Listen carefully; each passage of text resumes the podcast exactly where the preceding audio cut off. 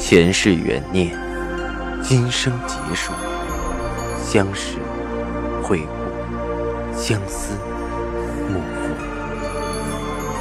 忘川河畔苦等，三生石前许愿，浮华落尽，只余情深入。欢迎收听由喜马拉雅出品的《情似故人来》，作者。文安初心忆故人，蒋波，魅影，明月照经纶，木千林。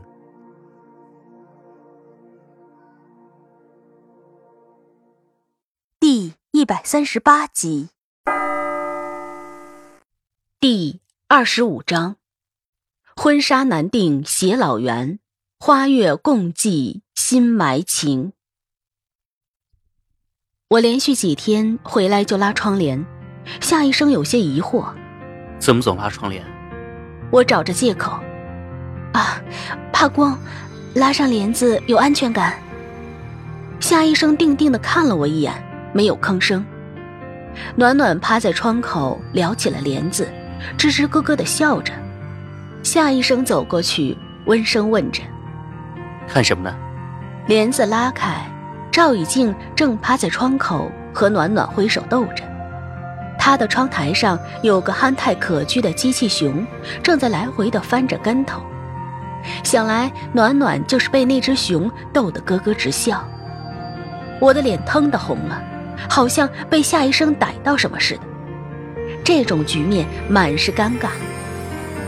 夏医生脸上的笑容凝固了，冷冷的看着对面，转头问着我：“他什么时候搬来？”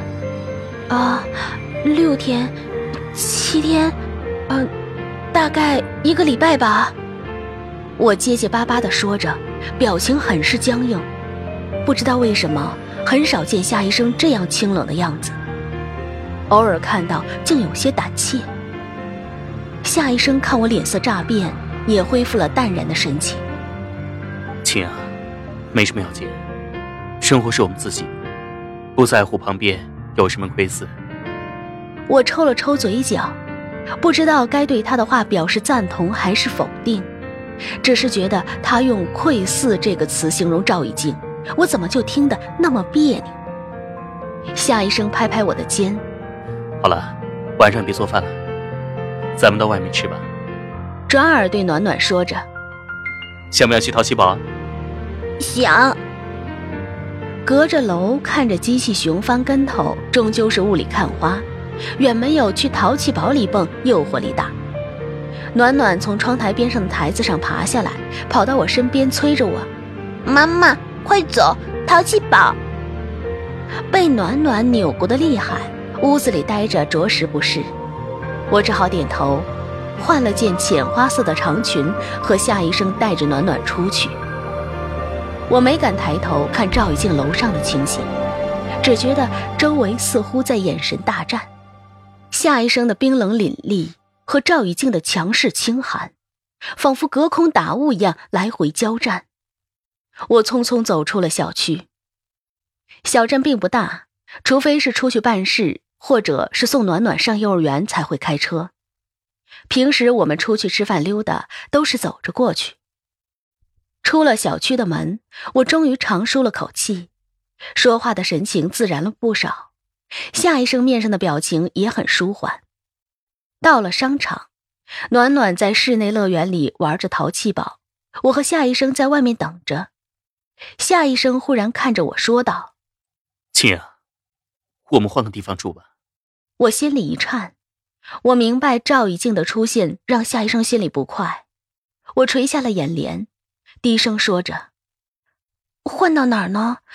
他如果存心这样，无论我们去哪里，他都会跟着来的。”夏医生追问着：“那我们回北京呢，或者到四川、云南，离开这里？”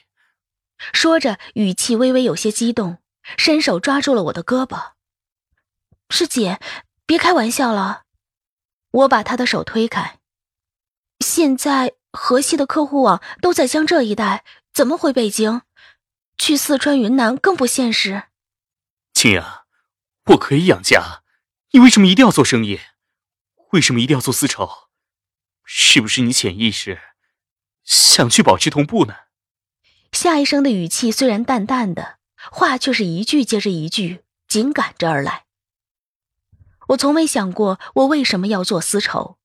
我本来就是丝之恒的员工，辞职加入老邓的公司，又被老邓扫地出门，到现在自己撑着摊子做丝绸，一切顺其自然。我觉得自己就是丝绸人，虽然不像赵以静、蒋正奇他们是丝绸大亨，但我的血液里、我的骨髓里，似乎一直就和丝绸是融为一体的。我从事这个行业，也喜欢这个行业。猛地被夏医生提起什么潜意识，我愣住了。我潜意识是想和赵雨静同步，从事着他从事的行业，这样似乎遥遥相望，也有共同的牵绊，就像杜恒和赵诗南。被他这么一说，好像是有点这个情愫。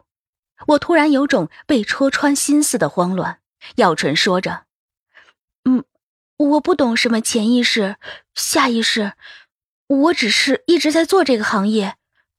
你非要那么联想，我也没有办法。”夏医生定定看了看我，似乎在竭力控制着自己的情绪。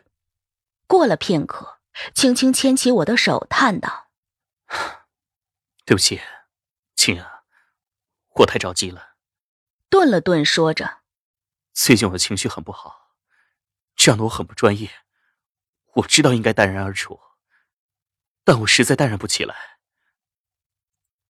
我很怕自己一心苦求的人，好不容易要得到，却又失去。我能理解夏医生的心情。如果有个女人住在对面楼里，每天守着我的爱人，我也会濒临疯狂的。”但是能怎么办？躲避是解决的办法吗？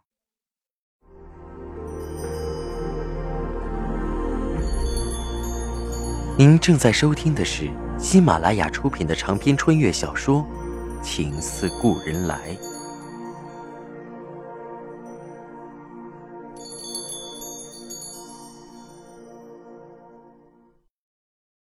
暖暖从淘气堡出来。夏医生过去把他接上，抱着他问道：“累不累？吃你喜欢布丁去。”好。暖暖答得响亮，小手攀上夏医生的脖子。到了甜品店里，坐着看着暖暖吃的开心，夏医生时不时帮他擦擦手。我心里刚才的那一丝不悦已经消失云散了。不得不说，夏医生对暖暖是难得的好。这样的细致耐心，一点不亚于顾君。生命里能出现这样一个人，已经很不容易。我看着他们淡淡的笑了。吃过饭，我和夏医生牵着暖暖一起溜达着回去。那晚月色清明，微风细疏，离小区越近，心情似乎越沉。夏医生一直没有说话。快到小区门口的时候，他忽然说道：“亲啊，要不你考虑考虑，我们结婚吧？”结婚？我的脚一软，趔趄了一下。和夏医生结婚这个问题，我还真的暂时没想过。是，是不是太快了？我的心思，你明白。与其这么踌躇下去，不如我们建立一个新的家庭。开始新的生活，也好给暖暖一个正常的家庭。夏医生很会捏我的软肋，每次说到暖暖，我的心就会一动。你的父母会同意吗？我找着借口。夏医生淡淡一笑：“我都这么大了，婚姻还自己做不得主吗？无论他们同意与否，我决定的事，我会坚持。如果他们不同意，我也只能不孝了。”这不太好吧？做子女的还是要先得到父母的首肯。我继续说着，却被夏医生温声打断：“青阳，这不是理由。”我的脸一红，没有再吭声。和一个心理医生玩心理，会显得很幼稚。暖暖忽然仰起头问：“什么叫结婚？夏医生摸摸暖暖的头，笑着说道：“就是叔叔和妈妈在一起，一直陪着暖暖，好不好？”听到夏医生这么说，我的脸几乎要烫得滴血。像现在这样吗？暖暖还在问着。我呵斥道：“好了，别问了，小孩子懂什么？比现在还要好。叔叔可以晚上也陪着暖暖，给暖暖讲故事，玩火车嘟嘟。”给朵朵做衣服。夏医生微笑着看着暖暖，暖暖眼睛瞪得很大，想了一下，眼巴巴的看着我说道：“妈妈，那你快结婚吧。”我气得想给小家伙的小屁股来一下子，夏医生却哈哈大笑，一把抱起了暖暖。暖暖最乖，却胳膊好像不给力，举到半空，顿了一下，又把暖暖放了下来。脸上表情很不自在，胳膊还疼，我赶紧转移着话题。没事。夏医生随意的说着。别总说没事儿，都这么些天了，早该好了。待会儿回去贴个膏药吧，要是还不好，就去医院看看。我同夏医生说着，回到了房间，拿出了膏药要给他贴。夏医生推脱了半天，才很不情愿的把衬衣解开，露出了肩膀。我却怔在了那里。他肩上一块明显被打的青，散得青紫一片，不知当时得用多大的力气，都这么多天还这么重的痕迹。夏医生触目惊心的伤让我的心里很不是滋味，震惊、同情、气愤同时涌上来。他打的。夏医生淡淡道：“别问了，这没什么。”我把手里的膏药一扔。既然这样，那我自己去对楼问问。夏医生一把拉住了我，声音少了几许平静：“不要去见他，亲。”我心里一紧，看着夏医生问道：“赤锦，那你告诉我，是他弄的，是不是？”夏医生皱眉，点点头。